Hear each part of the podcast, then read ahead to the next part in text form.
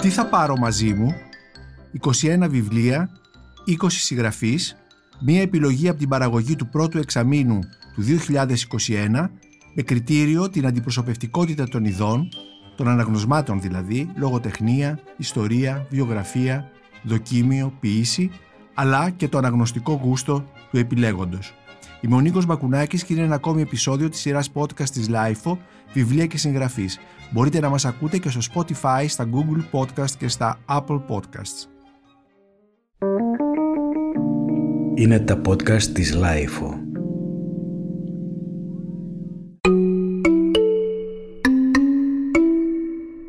Πρώτο βιβλίο, ένα μεγάλο μυθιστόρημα. Το πέρασμα του Μακελάρη, του John Williams, μετάφραση Αθηνά Δημητριάδου στις εκδόσεις Gutenberg. Οι Έλληνες αναγνώσεις γνωρίζουν καλά τον John Williams, που υπήρξε καθηγητής στο Πανεπιστήμιο Denver στο Κολοράντο. Το ξέρουν καλά από τα μυθιστορήματά του Stoner, ένα campus novel που κυκλοφόρησε πριν από μερικά χρόνια και αγαπήθηκε πάρα πολύ, αλλά και από το ιστορικό μυθιστόρημά του Αύγουστος, που επίσης κυκλοφορεί στα ελληνικά. Το πέρασμα του Μακελάρη είναι όμως ένα εντελώς διαφορετικό είδος μυθιστορήματος. Ανήκει στα western που θεωρείται ένα καθαρά αμερικανικό λογοτεχνικό είδος. Ουσιαστικά το western λειτουργεί στις Ηνωμένες Πολιτείες ε, στην, ε, τόσο στη λογοτεχνία όσο και στην γενικότερη αφήγηση, στον κινηματογράφο και φυσικά στις συνειδήσεις και στο υποσυνείδητο των Αμερικανών ως ένα είδος γενοσιουργό της αμερικανικής κοινωνίας αλλά και της λογοτεχνίας. Το πέρασμα του Μακελάρη λοιπόν είναι ένα western το οποίο γράφτηκε, το κυκλοφόρησε το 1960 ε, και διαβάζεται με αμύωτο ενδιαφέρον όχι μόνο για την πλοκή του αλλά και για το φιλοσοφικό του αν θέλετε υπόβαθρο στο οποίο ε, μπορούμε να ανακαλύψουμε και εμείς τον εαυτό μας που δεν έχουμε την εμπειρία της ανακάλυψης της δύσης και της δημιουργίας ενός έθνους μέσα από την επέκταση και την ε, κατάληψη της φύσης των προηγούμενων πληθυσμών που ζούσαν εκεί κτλ. Ο ήρωας του Williams, αυτό το μυθιστόρημα, είναι ένας αστός από την Βοστόνη, ο οποίος έχοντας επηρεαστεί από αναγνώσματα που έχουν σχέση με τη ζωή στη φύση, τα αναγνώσματα του Θωρό, του Έμερσον κτλ. Αποφασίζει να εγκαταλείψει το αστικό περιβάλλον της ε, πόλης της ε, Μασαχουσέτης και να ε, πάει προς την Άγρια Δύση στο Κολοράντο να ενταχθεί σε μια ομάδα ανθρώπων που κυνηγούν βουβάλια ε, στα βουνά και στις, ε, και στις κοιλάδες ε, αυτής της άγριας και ανεξερεύνητης περιοχής και μέσα από αυτή την, την, την επαφή η οποία είναι μια επαφή που έχει πάρα πολύ βία καθώς κυνήγι βουβαλιών σημαίνει εξολόθρευση χιλιάδων, χιλιάδων, χιλιάδων βουβαλιών για να πάρουν το, το δέρμα τους, το οποίο το πουλούν ε, ε, στο δερματεμπόριο της εποχής για την κατασκευή ρούχων και άλλων ε, αγαθών. Είναι τόσο άγριο που τα ζώα σκοτώνονται, γδέρνονται και στη συνέχεια τα πτώματά τους πετιούνται μέσα στην άγρια φύση και σαπίζουν ε, μπαίνοντας μέσα σε αυτή την τροφική αλυσίδα θα λέγαμε της άγριας φύσης με τα όρνια, τα άλλα άγρια ζώα κτλ. Αυτός λοιπόν ο ήρωας έχει όλη αυτή την εμπειρία αυτή της, της αγριότητας και αυτής της επαφής με τη φύση και μέσα από αυτή την αγριότητα μπορούμε να πούμε ότι ανακαλύπτει σιγά σιγά τον εαυτόν του και είναι ουσιαστικά ένα μυθιστόρημα ε, θα λέγαμε ενηλικίωσης Bildungsroman το λένε οι Γερμανοί Coming of Age το λέμε στα αγγλικά μυθιστόρημα ενηλικίωσης στα ελληνικά που θα αγαπηθεί πιστεύω από, από οποιονδήποτε το διαβάσει είτε είναι φίλος του western είτε όχι. Περνάω σε ένα διαφορετικού είδους βιβλίο, γραμμένο από δύο Ισραηλινούς ιστορικούς που νομίζω ότι θα προκαλέσει μεγάλη συζήτηση. Πρόκειται για την έρευνα «Η τριακονταετής γενοκτονία, ο αφανισμός των χριστιανικών μειονοτήτων της Τουρκίας 1894-1924» των Μπένι Μόρις και Ντρόρ Ζεβί, ένα βιβλίο που κυκλοφορεί από τις εκδόσεις Πατάκης σε μετάφραση Μενέλαου Αστερίου και παρόλο που απλώνεται σε περισσότερες από 500 σελίδες μεγάλου σχήματος, διαβάζεται σαν μυθιστόρημα. Όσοι δηλαδή αγαπούν την ιστορία, νομίζω ότι αυτό θα είναι ένα ιδανικό μυθιστόριο, ένα ιδανικό ανάγνωσμα για τις καλοκαιρινές διακοπές τους. Οι δύο Ισραηλινοί ιστορικοί παρουσιάζουν για πρώτη φορά ε, σε μια συνολική αφήγηση τους διωγμούς των Ελλήνων, των Αρμενίων και των Ασσυρίων χριστιανών. Μέχρι τώρα οι διωγμοί παρουσιάζονταν στην ιστοριογραφία ξεχωριστά και κυρίως σαν αποτέλεσμα μεμονωμένων επεισοδίων. Αλλά εδώ οι δύο Ισραηλινοί ιστορικοί τεκμηριώνουν ότι η διωγμή ήταν συνολικό σχέδιο που προσδιορίσε τις επιλογές της Οθωμανικής ηγεσίας επί Σουλτάνου Αμπτουλχαμίτ του δεύτερου αλλά και των Νεότουρκων και βεβαίως κατόπιν της κοσμικής τουρκικής δημοκρατίας του Κεμάλα Τούρκ. Έτσι, από 20% που ήταν ο πληθυσμός των χριστιανικών μειονοτήτων το 1894, 30 χρόνια μετά ο πληθυσμός αυτός δεν ήταν περισσότερος από 2%. Τεκμηριώνουν οι δύο ιστορικοί επίσης ότι ο διωγμός των Αρμενίων είναι γενοκτονία. Οι διωγμοί αυτοί κλιμακώθηκαν σε τρία κύματα. Το πρώτο μεταξύ 1894-1896 κατά το οποίο εξολοθρεύτηκαν 200.000 Αρμένοι. Κατόπιν το 1915 είναι η γνωστή γενοκτονία των Αρμενίων και ύστερα 1919-1922 περίοδο που οι Τούρκοι θεωρούν πόλεμο της ανεξαρτησίας με την εξόντωση των Ελλήνων, των Ασσυρίων, περίπου 250.000 Ασσυρίων χριστιανών και όσων Αρμενίων είχαν απομείνει. Ε, είναι επίσης πολύ ενδιαφέρουσα η προσέγγιση των πηγών που επιχειρούν οι δύο ιστορικοί. Ε, το πιο ερεθιστικό της προσέγγισης αυτής είναι το πώς οι Τούρκοι καθάρισαν από τα δικά τους αρχεία της περίοδου 1894-1924 το καθάρισαν, το έχω βεβαίως εντός εισαγωγικών, ε, έτσι να το ακούσετε οποιοδήποτε τεκμήριο δικαιολογούσε γενοκτονία. Ήταν λοιπόν μια εξυγίανση που συσκοτίζει αυτά που έγιναν ε, εκείνη την εποχή εάν βεβαίως δεν συνδυαστούν αυτά τα γεγονότα με τα δυτικά αρχεία της εποχής. Θα πάρω μαζί μου ποίηση. Δεν μπορώ να φύγω χωρίς ποίηση. Τα ποίηματα και οι στίχοι διακόπτουν τα πολυσέλιδα αναγνώσματα τα οποία αγαπώ και ρυθμίζουν διαφορετικά το χρόνο μου και τη διάθεσή μου σαν αναγνώστη. Θα πάρω λοιπόν την συλλογή της Πολωνής ποιήτριας Βισουάβα Σιμπόρσκα η ζωή εδώ και τώρα που κυκλοφορεί από τις εκδόσεις Καστανιώτη σε μετάφραση της Μπεάτα Ζούλκεβιτς. Πρόκειται για την πιο εκτεταμένη ανθολόγηση, περισσότερο από 100 ποίηματα, από όλες τις συλλογές και όλες τις δημιουργικές περιόδους της τιμημένης με νομπέ λογοτεχνίας ποιήτρια που είχε γεννηθεί το 1923 και πέθανε το 2012. Η μεταφράστρια Μπεάτα Ζούλκεβιτς, μου έχει κάνει πάρα πολύ μεγάλη εντύπωση αυτό διαβάζοντας τη συλλογή, μεταφράζει από τα πολωνικά και η μετάφρασή της ακούγεται και διαβάζεται σαν το ποίημα να έχει γραφτεί στα ελληνικά. Και αυτό είναι πάρα πολύ σημαντικό όταν διαβάζεις ποίηση που έχει κατά κάποιο τρόπο μία, ε, με την ποίηση αισθάνεσαι ότι έρχεσαι ε, σε επαφή με, με, με την καρδιά της γλώσσας κατά κάποιο τρόπο. Ε, από την εισαγωγή της Μπεάτας Ζούρκεβιτς μαθαίνουμε πολλά πράγματα για την ε, Συμπόρσκα, μας δίνει ένα πλήρες ποιητικό πορτρέτο και είναι επίσης πάρα πολύ ενδιαφέρον το κομμάτι της εισαγωγής που αφορά τη σχέση της Πολωνής ποιήτριας με την ελληνική φιλοσοφία και τον αρχαίο ελληνικό κόσμο που αποτελούσε μία από τις περιοχές της έμπνευσής της. Θα ήθελα λοιπόν να διαβάσω το ποίημα «Ελληνικό άγαλμα», ακριβώς εμπνευσμένο από αυτή την περίοδο, από αυτή την ε, περίοδο έμπνευσης της ποιήτριας. Το ποίημα λοιπόν ελληνικό άγαλμα από τη συλλογή άνω και κάτω τελεία του 2005. Διαβάζω. Με τη βοήθεια των ανθρώπων και άλλων στοιχείων δεν δούλεψε άσχημα πάνω του ο χρόνος. Πρώτα του αφαίρεσε τη μύτη, μετά τα γεννητικά όργανα, στη συνέχεια τα δάχτυλα των χεριών και των ποδιών. Με τα χρόνια τους βραχίωνες, τον ένα μετά τον άλλον, τον δεξιό μυρό, τον αριστερό μυρό, την πλάτη και τους γοφούς, το κεφάλι και τους γλωτούς και ό,τι είχε ήδη πέσει το έκανε κομμάτια, μπάζα, χαλίκι, άμμο. Όταν με αυτόν τον τρόπο πεθαίνει κάποιος ζωντανός, με κάθε χτύπημα χύνεται πολύ αίμα.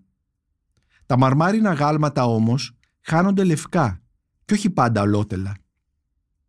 Από τον εν λόγω διατηρήθηκε ο κορμός που είναι σαν ανάσα κρατημένη σε μια κοπιαστική προσπάθεια, επειδή τώρα πρέπει να τραβά πάνω του όλη τη χάρη και τη σπουδαιότητα του χαμένου υπολείπου. Και το καταφέρνει. Ακόμα το καταφέρνει. Καταφέρνει και εκθαμβώνει. Εκθαμβώνει και διαρκεί. Ο χρόνος επίσης αξίζει εδώ ενός μικρού επένου, γιατί ανέστηλε την εργασία του και ανέβαλε κάτι για αργότερα.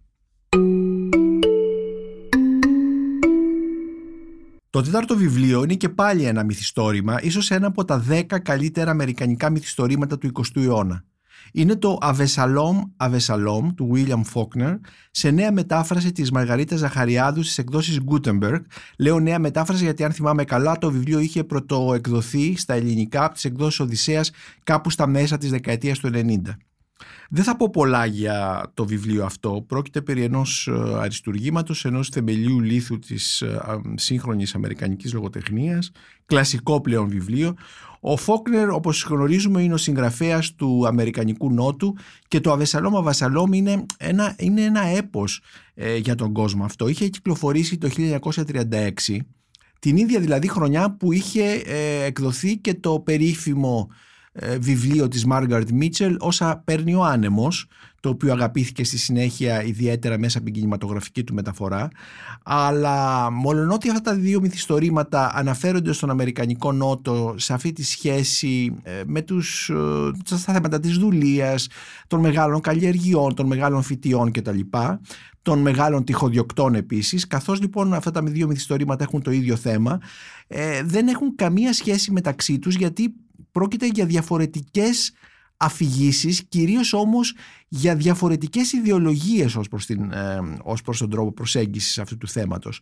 Ε, στο Αβεσαλόμ, ο Βεσαλόμ είναι η ιστορία ενός γενάρχη, ο οποίος από το μηδέν ε, δημιουργεί ε, κάτι τεράστιο θα λέγαμε, όχι μόνο οικονομικά, κάτι που έχει πάρα πολύ δύναμη και με, μέσα από αυτή την ε, αυτή την δημιουργία, αυτή την επιτυχία συγκρούεται ακόμη και με την ηρωνία της ιστορίας. Το τι θα συμβεί σας αφήνω να διαβάσετε αυτό το πολυσέλιδο μυθιστόρημα το οποίο νομίζω ότι είναι ιδανικό για μια στοχαστική αν θέλετε καλοκαιρινή ε, ανάπαυλα και μπορεί να διαβαστεί ακόμη και στην μοναχικότητα μιας παραλίας των κυκλάδων. Έρχεται μετά, πέμπτη επιλογή, ένα πολύ γοητευτικό αυτοβιογραφικό βιβλίο. Αγαπώ πάρα πολύ την αυτοβιογραφία. Όσοι έχετε ακούσει τα podcast μου ή διαβάζετε τα κείμενά μου στη Life, ίσως το έχετε καταλάβει. Πρόκειται για το αφήγημα της Μαρίας Ηλιού, ο Γλέζος, ο Πικάσο και μία πέτρα και άλλες αφηγήσεις που κυκλοφορεί από το βιβλιοπωλείο της Εστίας. Οι περισσότεροι ξέρουμε την κινηματογραφίστρια Μαρία Ηλιού. Εδώ όμως η Μαρία Ηλιού αυτού του βιβλίου είναι η ομότιμη καθηγήτρια του Πανεπιστημίου Αθηνών Μαρία Ηλιού, εμπειρογνώμονα της UNESCO που είχε δουλέψει σε χώρες της Δυτικής και Κεντρικής Αφρικής και η γυναίκα που συνέδεσε τη ζωή της με τον διανοούμενο, ιστορικό και άνθρωπο της αριστεράς Φίλιππο Ηλιού, γιο του ιστορικού ηγέτη της ΕΔΑ Ηλία Ηλιού. Τον είχε ερωτευτεί όταν ήταν 14 ετών, μαθήτρια, και αυτός ήταν 17 και ήταν μια σχέση που δεν διακόπηκε, διακόπηκε ε, ποτέ παρά μόνο με τον θάνατο του Φίλιππου Ηλιού. Μέσα από αυτό το βιβλίο περνάει μια ολόκληρη εποχή στην Αθήνα και στην Γαλλία ε, κυρίως ε, μια εποχή και βιώματα ανθρώπων της αριστεράς, διανοούμενο της αριστεράς, ε, δοσμένα με μια τρυφερότητα και με μια, θα λέγα, μια γνότητα, μια αγάπη που, που ίσως όσοι νομίζουν ότι η αριστερά είναι αυτό που βλέπουμε σήμερα ε, δεν έχει καμία σχέση. Είναι μια πάρα πολύ αληθινή ζωή που ξεκινάει από την ΕΠΟΝ, από το Αρσάκιο στην εποχή του Αμφιλίου στην Αθήνα, από την Αθήνα της εποχής, από την παρανομία, από, την, ε, από το ταξίδι και την αναγκαστική παραμονή στο Παρίσι, το διδακτορικό που κάνει με τον μεγάλο ελβετό ψυχολόγο και παιδαγωγό Ζαν Πιαζέ, η Μαρία Ηλιού, ε, την, ε, ε, τη γνωριμία της με τον Πικάσο, με τον Μίκη Θοδωράκη και άλλες μεγάλες προσωπικότητες, ε, τις μεγάλους δημοσιογράφους επίσης της εποχής, Γάλλους που βοήθησαν πολύ τους Έλληνες ε, αριστερούς που ταλαιπωρήθηκαν, βασανίστηκαν, εξορίστηκαν στη διάρκεια όχι μόνο της δικτατορίας αλλά και, πιο, και των, χαλε, συνεπών χρόνων που προηγήθηκαν της δικτατορίας. Ε, ένα βιβλίο λοιπόν γραμμένο με πάρα πολύ ωραίο τρόπο που σε ταξιδεύει και σου δείχνει με έναν παράδοξο φωτεινό τρόπο εποχές που ήταν πολύ σκοτεινές. Συστήνω επιφύλακτα αυτό το βιβλίο της Μαρίας Ηλιού ε, γιατί μας ανοίγει αν θέλετε μια, ε, μια, μια διαφορετική προοπτική για να δούμε όλον αυτόν τον κόσμο της, ε, μετεμφυλιακής, της εμφυλιακής και μεταμφυλιακής αριστεράς ε, και τις, ε, τα αισθήματά του αλλά και τα κατορθώματά του. Το συστήνω να επιφύλακτα αυτό το βιβλίο.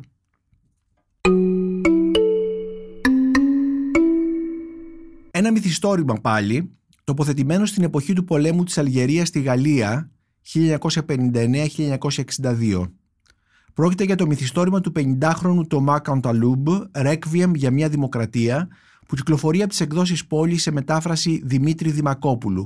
Είναι ένα νουάρ πολιτικό μυθιστόρημα, όπου επινοημένα, μυθοπλαστικά αλλά και πραγματικά στοιχεία συνδυάζονται για να εικονογραφήσουν αυτό που συμβαίνει στη Γαλλία την εποχή του, του λεγόμενου πολέμου της Αλγερίας. Ένα μείγμα αντιστασιακών, δοσιλόγων, εγκληματιών του κοινού ποινικού μητρώου και του υπόκοσμου κινούνται μέσα σε αυτό το πολυσέλιδο μυθιστόρημα με επίκεντρο τη δολοφονία ενός επιφανούς αλγερινού δικηγόρου, της Γαλλίδας συζύγου του και των παιδιών τους. Ποιος τους δολοφόνησε; Μου αρέσει πάρα πολύ το γαλλικό νουάρ όταν υπηρετείται από μεγάλους συγγραφείς όπως συμβαίνει για παράδειγμα με τον Μωρή Σατιά αλλά και με τον Τομά Κανταλούμπ εδώ μολονότι είναι το πρώτο του βιβλίο και αυτό είναι ε, πολύ ε, αξιέπαινο και αξιοπερίεργο ένα πρώτο βιβλίο να έχει τόση μεγάλη ποιότητα. Ο συγγραφέας δεν κάνει καμία παραχώρηση στις συμβάσεις του Νουάρ ούτε σχηματοποιεί τους χαρακτήρες. Έτσι δίπλα στη δυνατή πλοκή υπάρχει η εξαιρετική τεχνική και για τον αναγνώστη για μένα αλλά και για τον αναγνώστη πιστεύω η απόλαυση γίνεται μεγαλύτερη. Ακόμη ένα μυθιστόρημα, ίσως από τα πιο διαβασμένα διεθνώς τους πρώτους μήνες του 2021. Πρόκειται για το μυθιστόρημα του Καζούο Ισιγκούρο «Η Κλάρα και ο ήλιος» που κυκλοφορεί από τις εκδόσεις ψυχογιός σε μετάφραση της Αργυρός Μαντόγλου. Τον λατρεύουμε τον Ισιγκούρο συγγραφέα ε, αλλά θα τον λατρέψουμε και εδώ, μόνο ότι το θέμα του δεν έχει σχέση με ό,τι μέχρι τώρα έχουμε διαβάσει στα βιβλία του. Πρόκειται βέβαια για ένα συγκλονιστικό παραμύθι. Η Κλάρα και ο ήλιος είναι ένα συγκλονιστικό παραμύθι. Θα το έλεγα ρομαντικό παραμύθι, μόνο ότι το θέμα του είναι η τεχνητή νοημοσύνη. Η Κλάρα, η ηρωίδα του βιβλίου, είναι ένα android.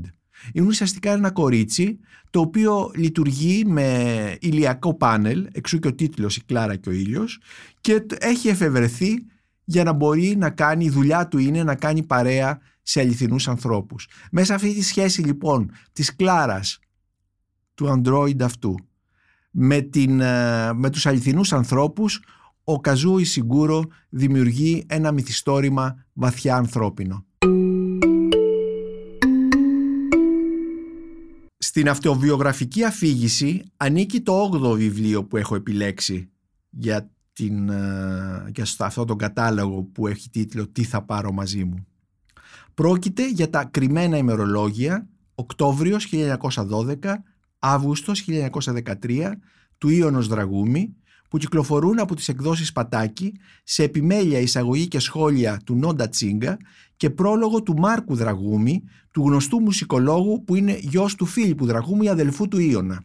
Ο Ιων Δραγούμης είναι από τους πρωτοπόρους της ημερολογιακής γραφής, αλλά 1300 σελίδες από τα ημερολόγια του παραμένουν ακόμη αδημοσίευτες. Τι είναι όμως εδώ αυτά τα κρυμμένα ημερολόγια, γιατί είναι κρυμμένα, γιατί πρόκειται για σελίδες από το τετράδιο 18 που είχαν παραλυφθεί όταν το τετράδιο είχε εκδοθεί πριν από αρκετά χρόνια. Είναι συναρπαστικό αυτό το ημερολόγιο εδώ, καθώς βλέπουμε μείζωνα γεγονότα της ιστορίας μας, στα οποία ο Ιων Δραγούμης πρωταγωνιστούσε, όπως για παράδειγμα η παράδοση Θεσσαλονίκης, αλλά εκείνο που εμένα με ενδιαφέρει σήμερα ως αναγνώστη είναι η μικρή καθημερινότητα που περιγράφει ο Δραγούμης σε αυτά τα ημερολόγια και ιδιαίτερα η σχέση του, όπως ξέρουμε είχε συζούσε με τη Μαρίκα Κοτοπούλη σε ένα σπίτι κάτω από την Ακρόπολη και ιδιαίτερα η σχέση του με τη Μαρίκα Κοτοπούλη. ε, έχω μείνει εκπληκτός από τον τρόπο με τον οποίο ο Ιουν Δραγούμης αντιμετωπίζει την Κοτοπούλη, τόση τρυφερότητα. Ε, οι σελίδες αυτές μοιάζουν σαν ένα ερωτικό μυθιστόρημα, οι σελίδες δηλαδή που αναφέρεται στην Μαρίκα Κοτοπούλη, σαν ένα ερωτικό μυθιστόρημα που όμοιο του ίσως να μην έχει γραφτεί ε, στα ελληνικά. Ε, και να φανταστείτε ότι η σχέση του, αυτή η ερωτική σχέση του Δραγούμη με την Κοτοπούλη είχε πολεμηθεί πάρα πολύ και από την οικογένεια του Δραγούμη επειδή η Κοτοπούλη θεωρείται ότι ανήκε σε χαμηλότερη κοινωνική κατηγορία αλλά κυρίως και επειδή ήταν ηθοποιός καθώς οι ηθοποιοί ταυτίζονταν, οι γυναίκες ηθοποιοί ταυτίζονταν μέχρι αρκετά ε, προχωρημένα στον 20ο αιώνα σχεδόν με πόρνες, ήταν κάτι σαν ιονοί πόρνες. Η σχέση του λοιπόν με την Κοτοπούλη είναι, ε, παρουσιάζεται μέσα από καταπληκτικές εγγραφές στο, στο ημερολόγιο εδώ, στο ημερολόγιο αυτό. Και εκείνο επίσης που μου έχει κάνει μεγάλο, μεγάλη εντύπωση είναι η, το λογοτεχνικό ύφος του Δραγούμη. Υπάρχει μια λογοτεχνικότητα, ένα λογοτεχνικό ταλέντο κυρίως σε σελίδες που περιγράφει τη φύση, που περιγράφει ταξίδια του, ε, που περιγράφει τοπία, που περιγράφει σπίτια, που περιγράφει ανθρώπους, που περιγράφει ζώα. Είναι λοιπόν ένα αποκαλυπτικό ημερολόγιο αυτό και ίσως το κρυμμένο ακριβώς εκεί να πηγαίνει, όχι σε κάτι που να μην ξέρουμε, ε, αλλά κυρίως σε μία κρυφή όψη του ταλέντου του Δραγούμη που οφείλουμε να την ανακαλύψουμε. Με αφορμή την έκδοση αυτή νομίζω ότι είναι καιρός να ξαναδούμε τον Δραγούμη αλλιώς διαφορετικά και όχι σαν ένα φανατικό εθνικιστή που τον διεκδίκησε και τον διεκδικεί, εξακολουθεί να τον διεκδικεί ένας συγκεκριμένος πολιτικός χώρος που κινείται σε αυτό που ονομάζουμε φάσμα του εθνικισμού και της ακροδεξιάς. Ε, θα προσπαθήσω να το κάνω αυτό σε προσεχές επεισόδιο της σειράς podcast της Life of Βιβλία και Συγγραφής όπου θα έχω καλεσμένο και την ευκαιρία να μιλήσω μαζί του τον επιμελητή του ημερολογίου αυτού, τον Νόντα Τσίγκα. Ένας Έλληνας συγγραφέας και το βιβλίο του στην ένατη θέση, Γιώργος Καμπαρδόνης, «Προσοχή, εποχιακή διέλευση βατράχων». Μία συλλογή 25 διηγημάτων που κυκλοφορεί από τις εκδόσεις Πατάκη. Ο Σκαμπαρδόνης είναι μέτρ, μάστορα της μικρής φόρμας του διηγήματος και συνεχιστής της μεγάλης παράδοσης ελληνικής διηγηματογραφίας. Εδώ νομίζω ότι ε, είναι στα καλύτερά του. Αυτή η συλλογή ε, ε, περιλαμβάνει καταπληκτικά διηγήματα, διαμάντια όπως λέμε και διαβάζεται απνευστή. Ο τίτλος «Προσοχή, διέλευση βατράχων» προέρχεται από ένα διήγημα όπου ο ήρωας καθώς επιστρέφει από ένα ταξίδι από την Αλεξανδρούπολη στη Θεσσαλονίκη βλέπει μια πινακίδα στο δρόμο και έτσι ο συγγραφέας κάνει αυτό το παιχνίδι με τους βατράχους που μετακινούνται φεύγουν από την ξεραμένη λίμνη και γεννούν γυρίνους σε κρυφούς λασπόλακους. Αυτοί οι γυρίνοι μοιάζουν με λέξεις που μεταμορφώνονται πότε σε πρίγκιπες και πότε σε νεροκότσιφες. Έτσι λοιπόν αυτός ο τίτλος και αυτή η μεταφορά που υπάρχει πίσω από αυτόν δείχνει και την φιλοσοφία των διηγημάτων. Τίποτα δεν είναι όπως φαίνεται, μας λέει ο Γιώργος Καμπαρδόνης και τα διηγήματά του. Και πάλι ένα βιβλίο ποίησης.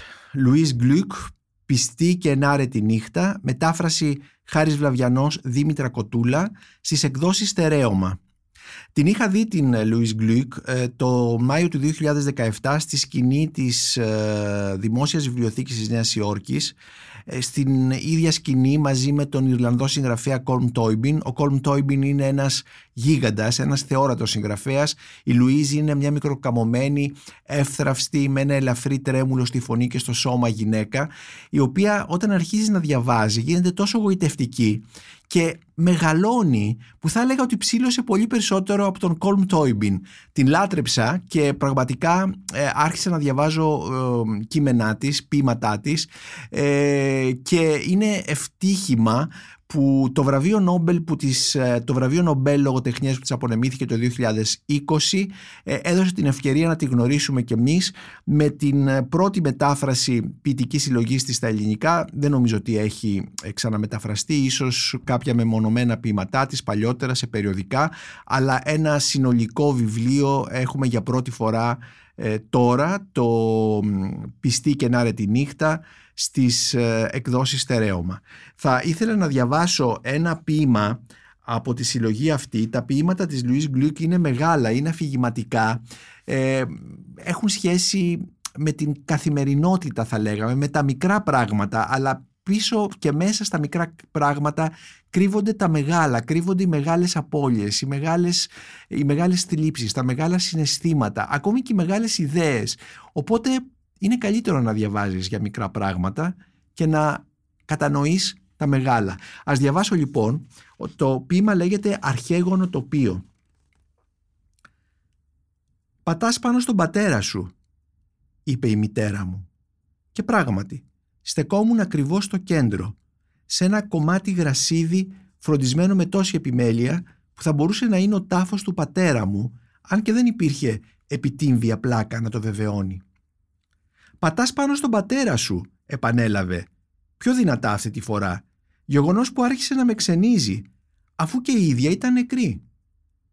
Το είχε παραδεχτεί ακόμη και ο γιατρός της. Μετακινήθηκα ελαφρά στο πλάι, προς τα εκεί που ήταν το τέλος του πατέρα μου και η αρχή της μητέρας μου. Το κημητήριο ήταν ήσυχο. Φυσούσε αέρας ανάμεσα στα δέντρα. Μπορούσα να ακούσω πολύ αχνά τον ήχο λιγμών λίγες σειρές πιο κάτω και πιο πέρα ένα σκυλί να ουρλιάζει. Μετά από ώρα οι ήχοι αυτοί έσβησαν.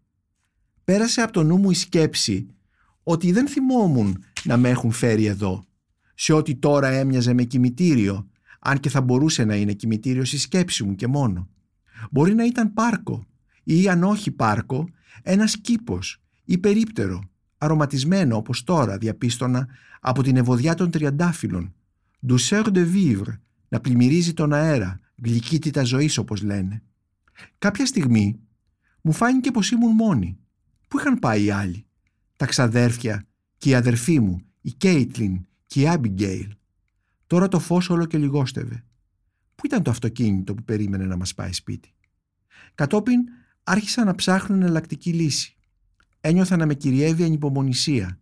Να φτάνει θα έλεγα σχεδόν ως το άγχος. Τελικά, πέρα μακριά, διέκρινε ένα μικρό τρένο, σταματημένο, καθώς φαινόταν πίσω από κάτι φυλώματα με τον οδηγό του να στηρίζεται στο πλαίσιο μιας πόρτας, καπνίζοντας. «Μη με ξεχάσεις», φώναξα, καθώς μέσα μου εναλλάσσονταν πολλές πλοκές, πολλές μητέρες και πολλοί πατέρες. «Μη με ξεχάσεις», φώναξα όταν επιτέλους τον πλησίασα. «Κυρία», είπε, δείχνοντας τις γραμμές, «σίγουρα αντιλαμβάνεστε πως αυτό είναι το τέλος. Οι γραμμές δεν πηγαίνουν πιο πέρα». Τα λόγια του ήταν κοφτά, αλλά η ματιά του ευγενική. Αυτό με ενθάρρυνε να επιμείνω σε όσα έλεγα. Όμως πάνε και προς τα πίσω είπα και υπογράμμισα το στένος τους, λες και είχαν ακόμη πολλούς γυρισμούς μπροστά τους. «Ξέρεις», είπε, «είναι δύσκολη η δουλειά μας. Ερχόμαστε αντιμέτωποι με πολύ λύπη και απογοήτευση». Με κοίταξε με όλο και μεγαλύτερη ειλικρίνεια. «Ήμουν σαν και σένα κάποτε», πρόσθεσε, ερωτευμένος με την αναταραχή. Τότε του μίλησα κι εγώ όπως σε παλιό φίλο. «Και εσύ», είπα, μια και ήταν ελεύθερος να φύγει, «δεν επιθυμείς να γυρίσεις σπίτι σου, να δεις την πόλη πάλι». «Αυτό είναι το σπίτι», μου είπε η πόλη. Η πόλη είναι εκεί που εξαφανίζομαι. Αυτός ο τελευταίος στίχος μου θυμίζει πολύ καβάφι και πραγματικά όταν διαβάζω αυτό το ποίημα ε, νιώθω κάποιο ρίγος και θα ήθελα να το πω επειδή το διαβάζω τώρα ε, πρίμα βίστα όπως λένε θα ήθελα να το πω στους ακροατές του podcast η συγκίνηση μου δίνει η Λουίς Γκλικ. Ο Χάρη Μούλης είναι από τους σημαντικότερους Ολλανδούς συγγραφείς του 20ου αιώνα. Είχε γεννηθεί το 1927 και πέθανε το 2010. Τον αγάπησαν πολύ και οι Έλληνες αναγνώστες, κυρίως μέσα από μεγάλα μυθιστορήματά του, όπως το Siegfried, ο γιος του Κτίνους, που είχε κυκλοφορήσει από τον Καστανιώτη παλιότερα. Το βιβλίο του Μούλης που προτείνω σήμερα είναι ένα μεγάλο ρεπορτάζ, υπόθεση 4061, η δίκη του Άιχμαν είναι ο τίτλος του, που κυκλοφορεί επίσης από τις εκδόσεις Καστανιώτη σε μετάφραση από το Ολλανδικά της Μαργαρίτας Μπονάτσου. Το βιβλίο είχε πρωτοκυκλοφορήσει στα Ολλανδικά το 1961 μέσα στην επικαιρότητα της δίκης του ναζιστή Άιχμαν στην Ιερουσαλήμ. Θυμίζω ότι ο Άιχμαν είχε καταφύγει και κρυβόταν στην Αργεντινή. Εκεί συνελήφθη από Ισραηλινούς πράκτορες και ε, μεταφέρθηκε στην Ιερουσαλήμ όπου έγινε η δίκη του. Ε, αυτή είναι μια ε, μυθική δίκη θα λέγαμε γιατί την παρακολούθησαν και έγραψαν πάρα πολύ. Κυρίως όμως η Χάνα Άρεντ, η φιλόσοφος Χάνα Άρεντ που μέσα από την πραγμάτευση της δίκης αυτής ε, διαμόρφωσε τον, την ιδέα της ε, κοινοτοπίας του κακού, βέβαια μια φιλοσοφική προσέγγιση της δίκης του Άιχμαν. Εδώ όμως ο Μούλης κάνει μια άλλη προσέγγιση της δίκης αυτής, θα λέγα πιο μυθιστορηματική. Ο Μούλης μας λέει ότι οι μορφές όπως ο Χίτλερ ή ο Χίμλερ υπάρχουν από πάντα. Είναι ας πούμε οι μορφές του Θεού και του πιστού του, του πιστού ακολούθητου, ακολούθητου ή του προφήτη του. Ο Άιχμαν όμως, σε αυτό το κείμενο του Μούλης, που όπως σας είπα διαβάζεται σαν μυθιστόρημα, είναι κάτι καινούριο. Είναι η ανθρώπινη μηχανή που είναι ικανή για όλα, και για το καλό και για το κακό. Έτσι, σε αυτό το βιβλίο Μούλης που πάντοτε τον ενδιέφερε η διερεύνηση του καλού και του κακού, δημιουργεί ένα νέο τύπο ανθρώπου, εννοώ ένα νέο λογοτεχνικό τύπο που είναι μεν ο Άιχμαν, γιατί πραγματικά πρόκειται για ένα ρεπορτάζ από τη δίκη, αλλά πηγαίνει πέρα από την επικαιρότητα και συναντά, θα έλεγα το σήμερα, τα android και τους κατασκευασμένους ανθρώπους, τις ανθρώπινες μηχανές που είναι έτοιμες να κάνουν τα πάντα εφόσον τις προγραμματίσουμε για το καλό και για το κακό. Θα έλεγα δηλαδή ότι αυτό το βιβλίο του Μούλης συναντά αναδρομικά το μυθιστόρημα του Καζού Ισιγκούρο το οποίο μόλις παρουσιάσαμε. Είναι λοιπόν ένα σύγχρονο βιβλίο αυτό το ρεπορτάζ του Μούλης και έτσι θα ήθελα οι όσοι το διαβάσουν να το αντιμετωπίσουν. Στην 12η θέση της λίστας μου, τι θα πάρω μαζί μου, έχω τοποθετήσει ένα βιβλίο που προσφέρει συναρπαστικό ταξίδι στον χρόνο αλλά ταυτόχρονα και πλούσια γνώση η οποία μας κάνει να σκεφτούμε ότι πρέπει να ξεφεύγουμε από τα στερεότυπα. Τίτλος του «Μιχαήλ Ψελός, η ρητορική και ο λογοτέχνης στο Βυζάντιο του καθηγητή στο Πανεπιστήμιο Κρήτης Στρατή Παπαϊωάννου, ένα βιβλίο που κυκλοφορεί από τις πανεπιστημιακές εκδόσεις Κρήτης. Ο Ψελός που έζησε από το 1018 έως το 1078 ήταν από τους πολυδιαβασμένους Έλληνες συγγραφείς του Μεσαίωνα με απήχηση και έξω από τον ελληνόφωνο κόσμο. Ήταν πολυγραφότατος, μόλον ότι περισσότεροι ξέρουμε τη χρονογραφία του που είναι αναντικατάστατη καταγραφή και ερμηνεία της ιστορίας του Βυζαντίου ε, και εκείνο που τον ξεχωρίζει όμως είναι πόσο ψελός παρουσιάζει τον εαυτόν του μέσα στα κείμενά του.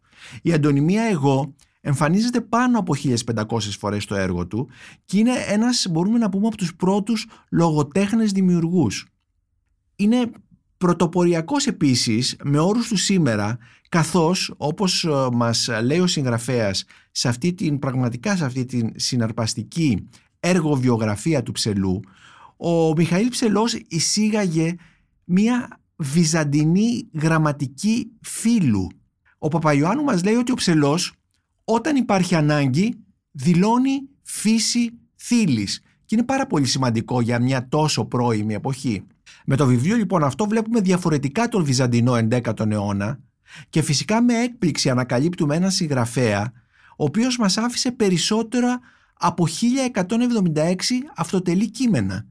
Και η επιρροή του βεβαίως είναι πάρα πολύ μεγάλη, έχει φτάσει ως τις μέρες μας, καθώς αναφορές στον ψελό βρίσκουμε και στο Σεφέρι αλλά και σε άλλους λογοτέχνες ε, του 20ου αιώνα και παλιότερα βέβαια και παλιότερους ε, βρίσκουμε λοιπόν επιρροές στον Όντεν, στον Κόλριτζ και τα λοιπά.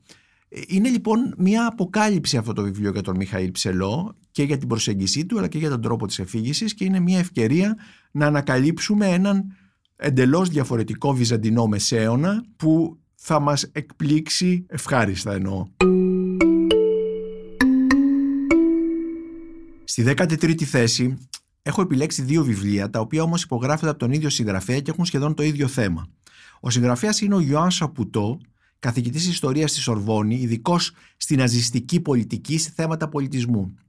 Τα βιβλία του είναι «Η πολιτιστική επανάσταση του ναζισμού», που κυκλοφορεί από τις εκδόσεις πόλης σε μετάφραση Γιώργου Καράμπελα και «Ελεύθερος να υπακούς», το management από τον ναζισμό μέχρι σήμερα, που κυκλοφορεί από τις εκδόσεις Άγρα σε μετάφραση Γιάννης Σιδέρη.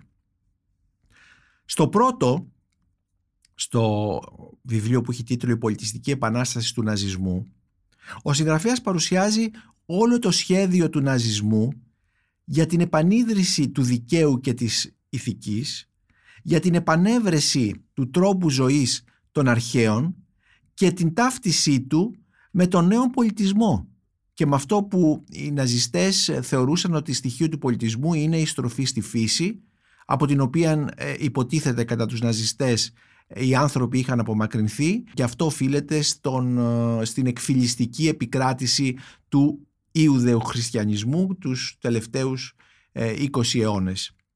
Έτσι λοιπόν οι ναζιστές για αυτή την πολιτιστική επαναστασή τους ξαναδιάβασαν τον Πλάτωνα, τον Καντ, τον, το ρωμαϊκό δίκαιο για να τα φέρουν στα μέτρα τους και έτσι να μπορέσουν να ξαναγράψουν την ιστορία της δύσης και να χρησιμοποιήσουν όλες αυτές τις ιδέες στη δική τους, ε, αν θέλετε, δράση και το δράση εδώ το λέω σχεδόν ε, εφημιστικά που δεν είναι παρά η εξόντωση εκατομμυρίων ανθρώπων στα στρατόπεδα και όλα αυτά τα φοβερά εγκλήματα που, που έκαναν. Είναι λοιπόν ένα πάρα πολύ ενδιαφέρον βιβλίο γιατί δείχνει ε, πώς ε, η οικειοποίηση μέσα σε διαφορετικό πλαίσιο θεωριών, αρχών κτλ. μπορεί να οδηγήσει, να, οδηγήσει σε τέρατα όπως ήταν το τέρας του ναζισμού. Και αυτή είναι μια πρακτική την οποία τη βλέπουμε και στις μέρες μας, σε, σε, άλλο, σε άλλη κλίμακα δηλαδή, αλλά παρόλα αυτά υπάρχει. Και πρέπει να διαβάζουμε αυτά τα βιβλία για να είμαστε σε εγρήγορση. Το άλλο βιβλίο του Σαπουτό, του Γιώργου Σαπουτό, έχει τίτλο ε, όπως είπαμε ελεύθερος να υπακού στο management από τον ναζισμό μέχρι σήμερα και στο κέντρο του βρίσκεται ένας, ε, μια, ένας τέλεχος των Ναζί, ο Ράινχαρτ Χέν που είχε γεννηθεί το 1904 ε, και πέθανε το 2000 ε, το 2000 και ο οποίος είχε χρησιμοποιήσει τις οργανωσιακές αρχές των ναζιστών, οργανωσιακές αρχές που εφαρμόστηκαν ακόμη και στα στρατόπεδα, στη διοίκηση των στρατοπέδων αλλά και στην εξόντωση των ανθρώπων, ε, εφάρμοσε λοιπόν αυτές τις αρχές στο μεταπολεμικό γερμανικό management. 600.000 στελέχη των μεγαλύτερων γερμανικών εταιριών δηλαδή τις, ε, από την BMW έως την AEG και τα λοιπά, πέρασαν από τη σχολή του Ράινχαρτ Χεν και εκπαιδεύτηκαν στη διοίκηση με βάση τις αρχές που είχαν εφαρμοστεί στην, ε, στην, ε, στην εποχή του ναζισμού. Ε, βασική αρχή ήταν η μετάθεση ευθύνης. Τι μας λέει λοιπόν ο Χεν, οι αρχές management του Χεν, σου δίνω τον στόχο, το πώς θα το κάνεις, το πώς θα τον εκπληρώσεις είναι δική σου δουλειά. Επομένως η αποτυχία βαραίνει αποκλειστικά εσένα, αν δεν τον υλοποιήσεις. Αυτή λοιπόν η αρχή έφερε στον εργασιακό χώρο τη φρίκη. Γιατί καταλαβαίνετε ότι οι θύνοντες αυτοί που έπαιρναν τις αποφάσεις ε, δεν είχαν καμία ευθύνη και την ευθύνη την είχαν οι εκτελεστές οι οποίοι έπρεπε ακόμη να πατήσουν και επιπτωμάτων προκειμένου να επιτύχουν τους στόχους αυτούς όπως ακριβώς γινόταν και σε επιχειρήσεις των Ναζί. Είναι λοιπόν δύο βιβλία τα οποία μας βοηθούν να καταλάβουμε αναδρομικά και το σήμερα και πρακτικές του σήμερα.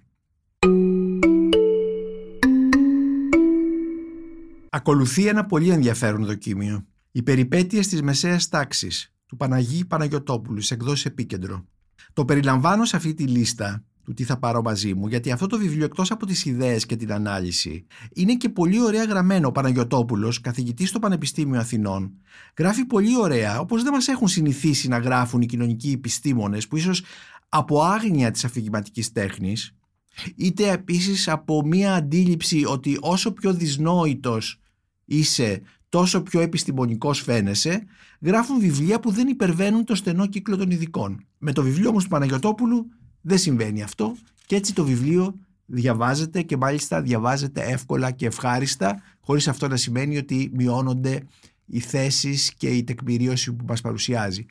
Ε, η ιστορία της μεσαίας τάξης υπάρχει σε αυτό το βιβλίο, της ελληνικής μεσαίας τάξης, τα θέματα της μικροαστικοποίησης, της οικογένειας, αυτής της ελληνικής ιερής οικογένειας, αυτού του θεσμού που κατά πολλούς αποτελεί το, θεμέλιο της ελληνικής κοινωνίας, ε, την κρίση της μεσαίας τάξης, οι νέες ανισότητες και οι νέες διαιρέσεις, η ταυτότητα της μεσαίας τάξης είναι τα θέματα αυτού του δικημίου του Παναγί Παναγιωτόπουλου που μας βοηθούν να καταλάβουμε τι μας συμβαίνει σήμερα, ιδιαίτερα στην εποχή της κρίσης, της οικονομικής κρίσης ενώ και βεβαίως της πανδημίας, τι μας συνέβη με τον ΣΥΡΙΖΑ, τι μας συνέβη με το δημοψήφισμα, αν έχουμε ε, νέες συγκλήσεις κοινωνικές και πολιτικές ή αποκλήσεις, αν αυτή η μεσαία τάξη υπάρχει, έχει διαλυθεί, ανασυγκροτείται, έχει καινούρια χαρακτηριστικά, όλα αυτά τα πράγματα. Πρόκειται λοιπόν για ένα βιβλίο αυτογνωσίας που το συστήνω ανεπιφύλακτα.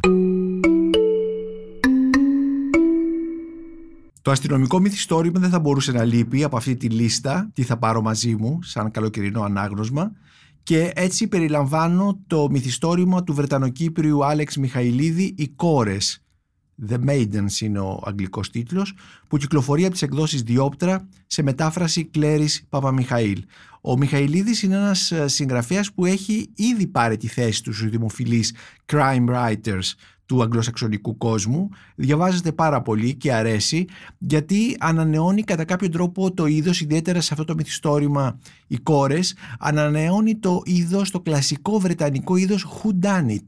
Ποιος το έκανε; Ε, και συνδέεται με την ε, παράδοση του, αυτού του είδους του Βρετανικού μυθιστορήματος που όπως ξέρουμε το έχει κάνει πολύ καλά η Άγκαθα Κρίστη αλλά ε, πέρα από αυτήν, πέρα από αυτήν, πέρα από, την, από, από αυτού του είδους τη λογοτεχνία.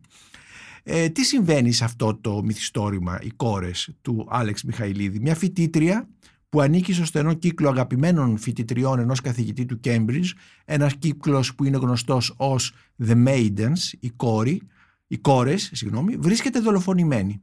Τι έχει συμβεί και πώς συνδέεται αυτό το έγκλημα με αρχαίες φιλοσοφίες, αρχαίες παραδόσεις, με την ελληνική μυθολογία; Και επίσης τι συμβαίνει όταν κι άλλες φοιτήτριες από τον κύκλο βρίσκονται νεκρές; Μέσα λοιπόν σε αυτό το γοτθικό κλίμα του Cambridge και των πανεπιστημίων αυτών που μας ε, συνδέει με μεγάλη παράδοση της Βρετανικής λογοτεχνίας ε, αρχίζει αυτή η έρευνα ε, για την ανακάλυψη του δολοφόνου και φυσικά ο πρώτος ύποπτος θεωρείται ότι είναι ο καθηγητής στον κύκλο του οποίου ανήκουν αυτές οι φοιτήτριες ένας ε, ειδικό στους ε, κλασικούς ε, Έλληνες συγγραφείς και ιδιαίτερα ειδικός στον Ευρυπίδη.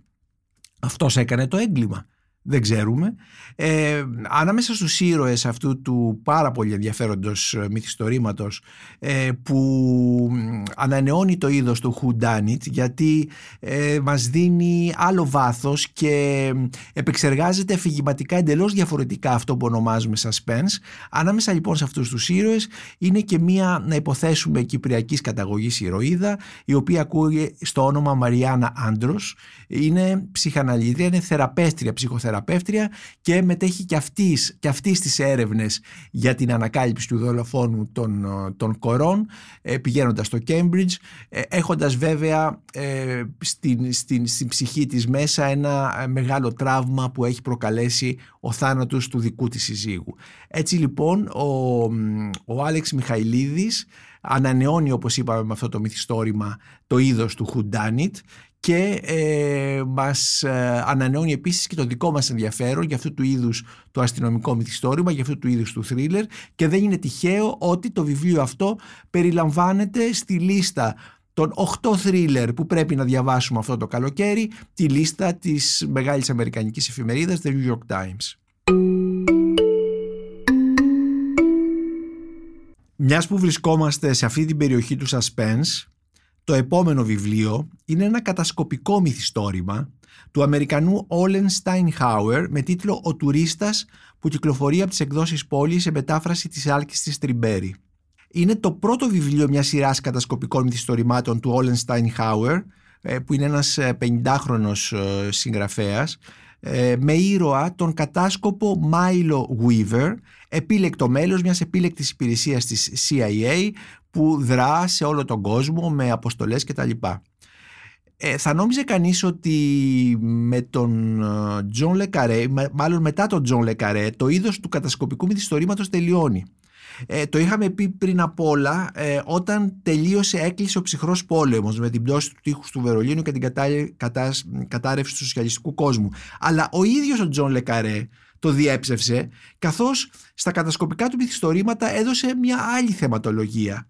Μετακινήθηκε δηλαδή από αυτόν τον κόσμο που εμείς τον είχαμε αγαπήσει πάρα πολύ.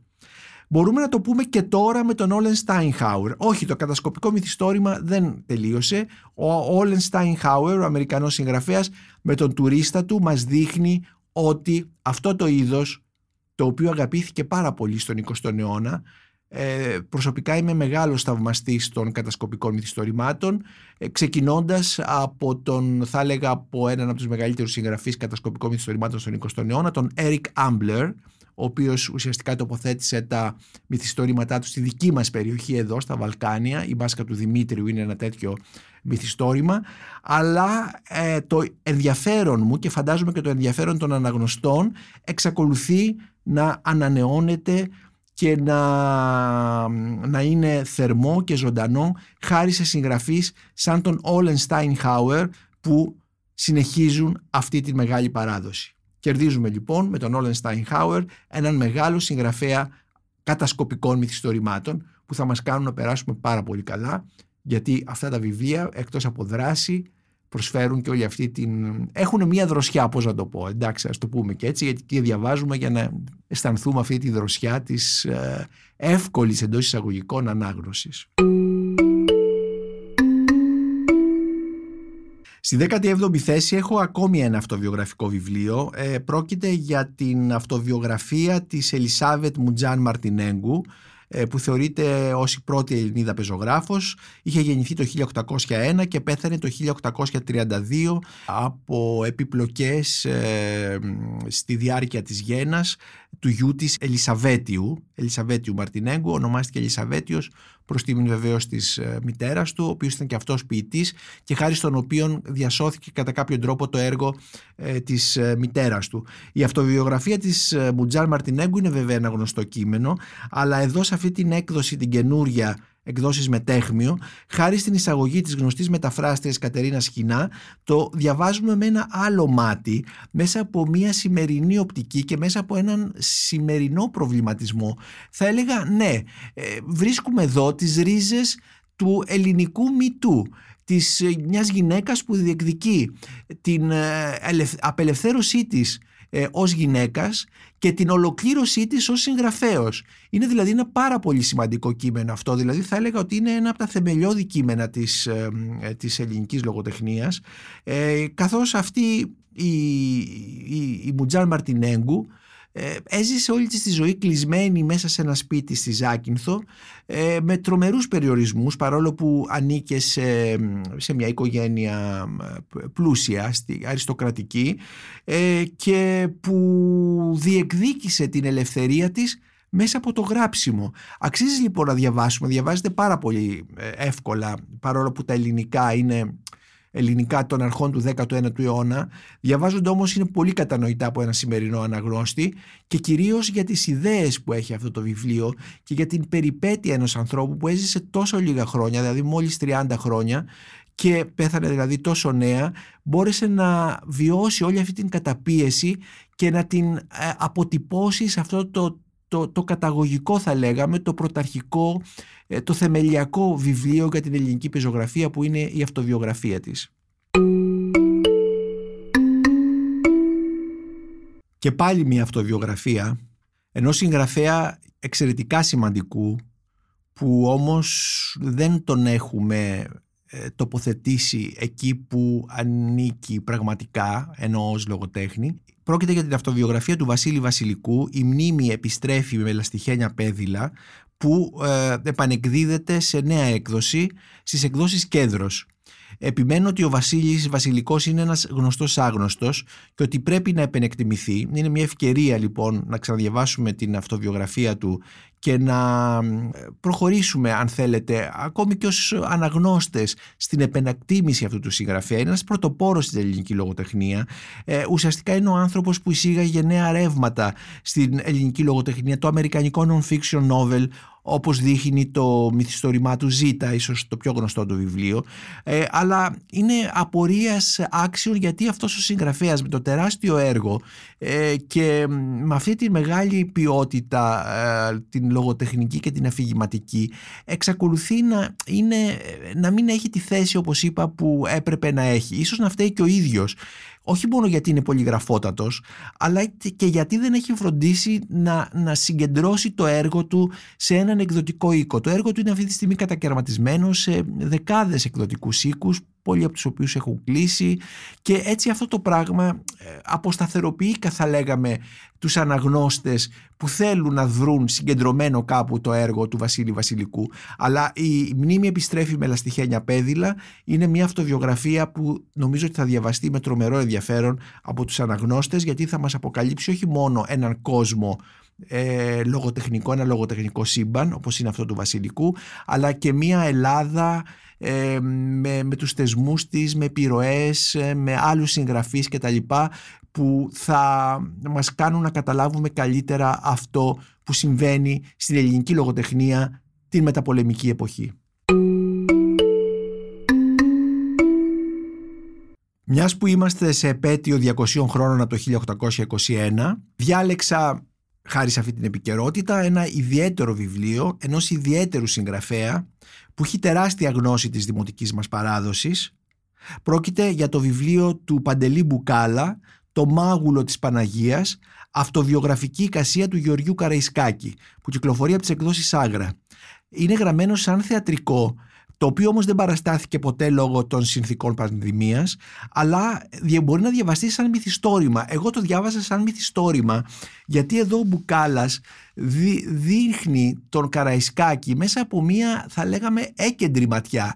Και αυτό, και αυτό έχει πάρα πολύ μεγάλο ενδιαφέρον, αυτό έχει πολύ μεγάλη σημασία. Εξού και ο όρος «οικασία», η λέξη «οικασία» στον τίτλο.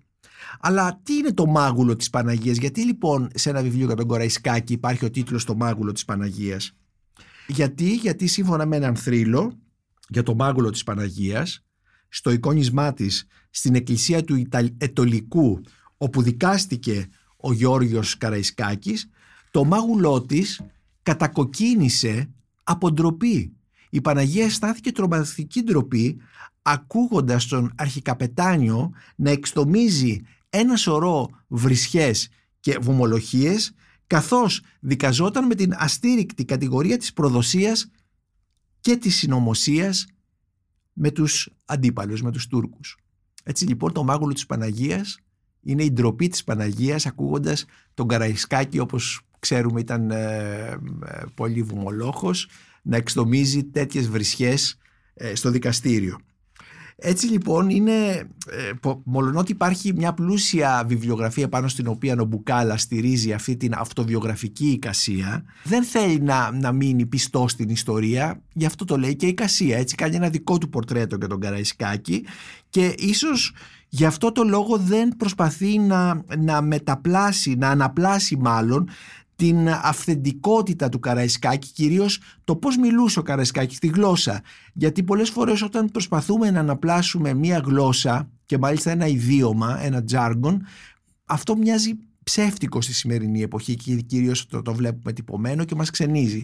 Είναι μια πολύ λοιπόν ενδιαφέρουσα, ε, θα λέγα μυθιστορηματική ε, ανάπλαση της ζωής του Καραϊσκάκη ε, μέσα από αυτό το ιδιαίτερο επεισόδιο και ο χαρακτηρισμός αυτοβιογραφική εικασία ταιριάζει απόλυτα σε αυτό το είδος του βιβλίου. Και τελειώνω πάλι με ένα μυθιστόρημα. Ένα μυθιστόρημα που έχει συζητηθεί πάρα πολύ αυτούς τους μήνες του 2021 καθώς ε, κέρδισε το βραβείο Pulitzer. Ε, είναι το μυθιστόρημα του Douglas Stewart, Saggy Bane που κυκλοφορεί από τις εκδόσεις με τέχμιο σε μετάφραση Σταυρούλας Αργυροπούλου. Είναι ένα μυθιστόρημα που έχει και αυτοβιογραφικά στοιχεία, ότι η αυτοβιογραφία δεν είναι σημαντική σε αυτό το βιβλίο. Ε, με αυτό το βιβλίο, με αυτό το μυθιστόρημα, ο Douglas Stewart ουσιαστικά αναβαθμ... όχι αναβιώνει ούτε αναβαθμίζει επαναφέρει θα λέγαμε με νέους όρους το μεγάλο ρεαλιστικό μυθιστόρημα που έχει τις πηγές του πίσω στο 19ο αιώνα και ιδιαίτερα στη Βρετανία θα έλεγα στον Κάρολο Ντίκενς. Μοιάζει πολύ το Σάγκι Μπέιν με, με τα μυθιστορήματα του, του, του Charles Dickens.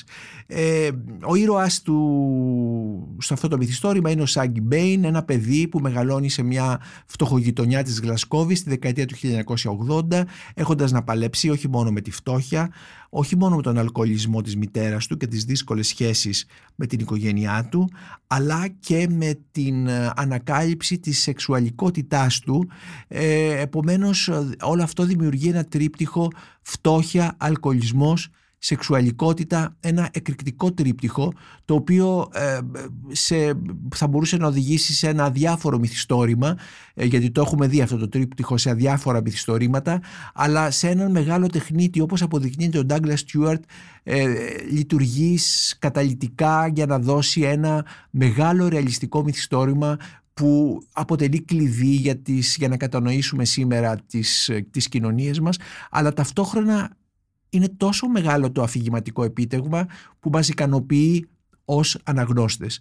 Ε, θέλω να πω στους ακροατές αυτού του, του podcast ότι το βιβλίο αυτό είχε απορριφθεί από πολλούς εκδοτικούς οίκους πριν ε, φτάσει να εκδοθεί ε, σαν ε, σχεδόν ένα πείραμα, σαν μια ανάληψη ρίσκου από τον Αμερικάνο εκδότη νομίζω και στο τέλος να φτάσει να αναγνωριστεί τόσο πολύ ώστε να πάρει το Pulitzer.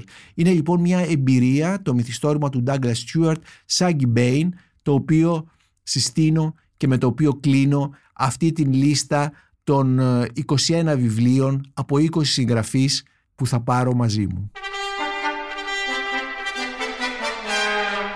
Είμαι ο Νίκος Μπακουνάκης και ήταν ένα ακόμη επεισόδιο της σειράς podcast της Life, βιβλία και συγγραφής. Μπορείτε να μας ακούτε και στο Spotify, στα Google Podcast και στα Apple Podcasts.